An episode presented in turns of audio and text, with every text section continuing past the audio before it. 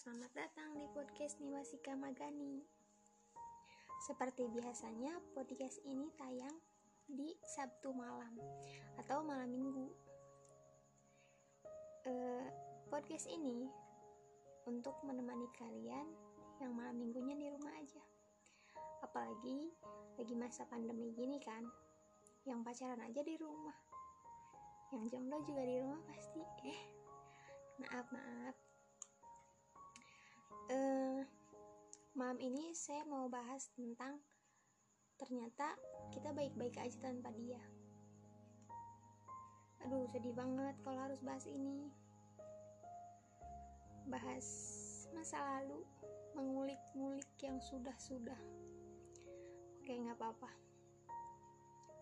Uh, dulu saya pernah takut banget kehilangan seseorang takut banget. Sampai takutnya saya pernah mikir gini gimana ya hidup saya tanpa dia? Gimana ya kalau nggak ada dia? Sebutin itu saya dulu. Uh, suatu ketika saya karena saya uh, capek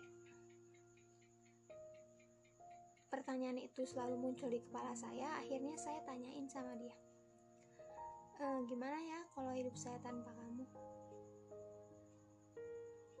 Saya nggak bisa bayangin kalau hidup saya tanpa kamu gimana. Dia jawab, ya nggak usah dibayangin. Sesimpel itu dia jawab. Saya kira dia bakal jawab, nggak, kita nggak akan pernah berpisah kita akan selalu tetap bersama. Saya kira dia bakal jawab gitu, tapi ternyata enggak. Jawabannya sesimpel itu dan mungkin itu sudah pertanda bahwa dia akan pergi dari saya. Nggak tahu saya yang terlalu menyimpulkan atau gimana, tapi itu nyata.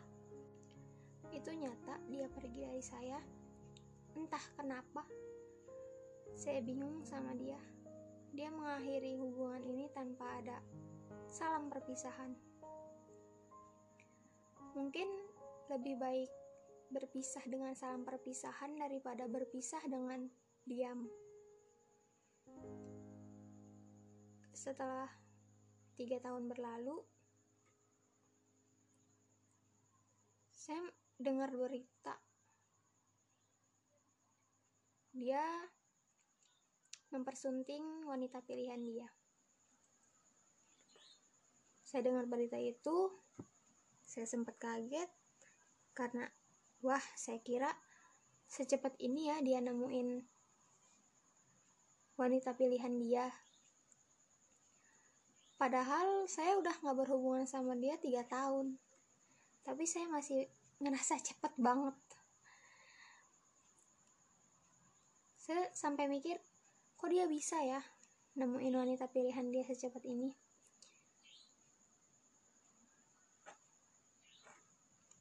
Kok di kok saya nggak bisa ya gitu?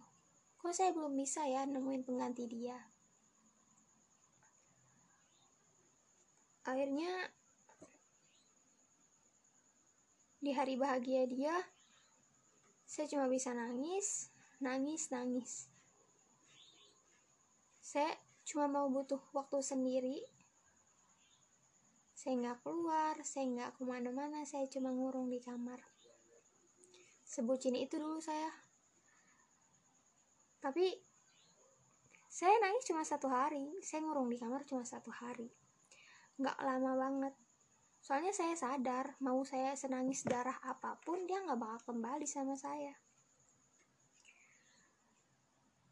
dia udah nemuin wanita pilihan dia. Jadi ya udah mau digimanain lagi gitu. Sekarang saya belajar menerima itu. Sulit sih. Tapi ya baik lagi mau gimana lagi. Semuanya udah terjadi. Saya nggak mau ngerusak kebahagiaan kebahagia sampai beribet saya nggak mau merusak kebahagiaan kebahagiaan dia hanya karena ego saya. Saya nggak mau karena keegoisan saya dia nggak bahagia. Saya mau dia tetap bahagia. Walaupun bahagianya dia itu kesedihan bagi saya. Tapi nggak apa-apa. Mencintai nggak harus memiliki bukan kalau kita emang cinta sama dia benar-benar cinta sama dia harusnya ya kita bahagia ngelihat dia bahagia. Harus memang. Jadi ya udah dia bahagia biarkan saya jalan hidup saya dengan bahagia. Sampai saat ini dan seterusnya kayaknya saya udah gak kuat lagi deh bahas itu. Saya cupin sampai sini aja. See you next time. Bye bye